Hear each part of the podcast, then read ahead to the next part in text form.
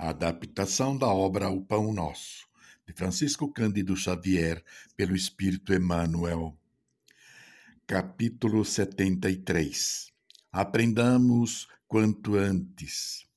Na parábola do semeador, o mestre não mostra qualquer traço de impaciência e de irritação na imagem do semeador que saiu a semear. Ele prestigiou a terra com sementes boas, sem ficar censurando as deficiências do solo. Os tipos de solo que receberam a semente representam justamente o estado moral de cada um, que são os beiras de caminho, os pedregais, os espinheiros e os terra boa.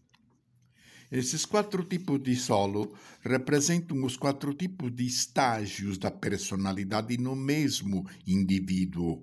Se antes entendíamos que esse processo seguia uma sequência, conforme o progresso de cada um, hoje já podemos entender que cada fase oh, é uma mistura dos quatro perfis que acontecem simultaneamente dentro de nós numa progressão em graus sucessivos.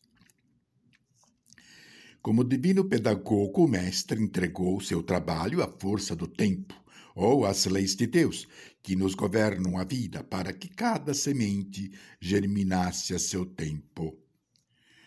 No estudo de hoje, vamos ver que Emmanuel nos faz esta colocação. Diz ele: entre os que se dizem cristãos, podemos identificar duas grandes correntes diversas entre si.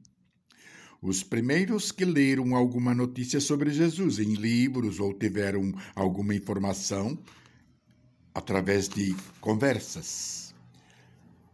E os segundos que receberam graças e bênçãos sendo beneficiados de alguma forma às vezes com a presença divina do Mestre na difícil solução de um problema humano, no restabelecimento da saúde do corpo, no retorno de um ente amado ou na espontânea renovação de alguém que se iluminou no Evangelho.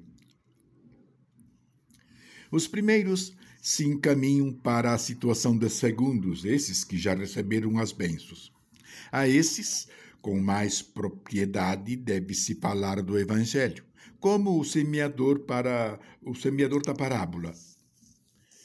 Aos meramente informados com respeito a Jesus, muitos já aceitaram a sua doutrina de luz, enquanto outros permanecem como terreno pedregosos é indispensável que aqueles que experimentaram a alegria da, da dádiva, ou seja, que receberam os benefícios do Cristo, sintam a mesma alegria no trabalho edificante e no testemunho da fé.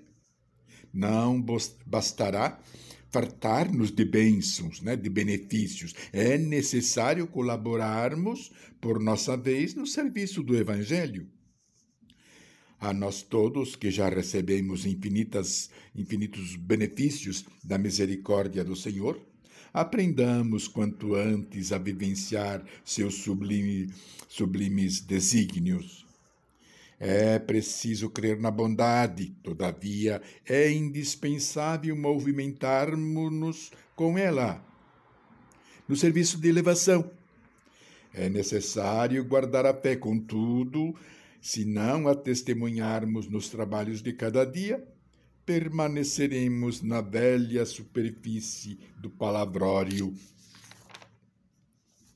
É muito importante o conhecimento do bem e da verdade, mas não esqueçamos as boas obras.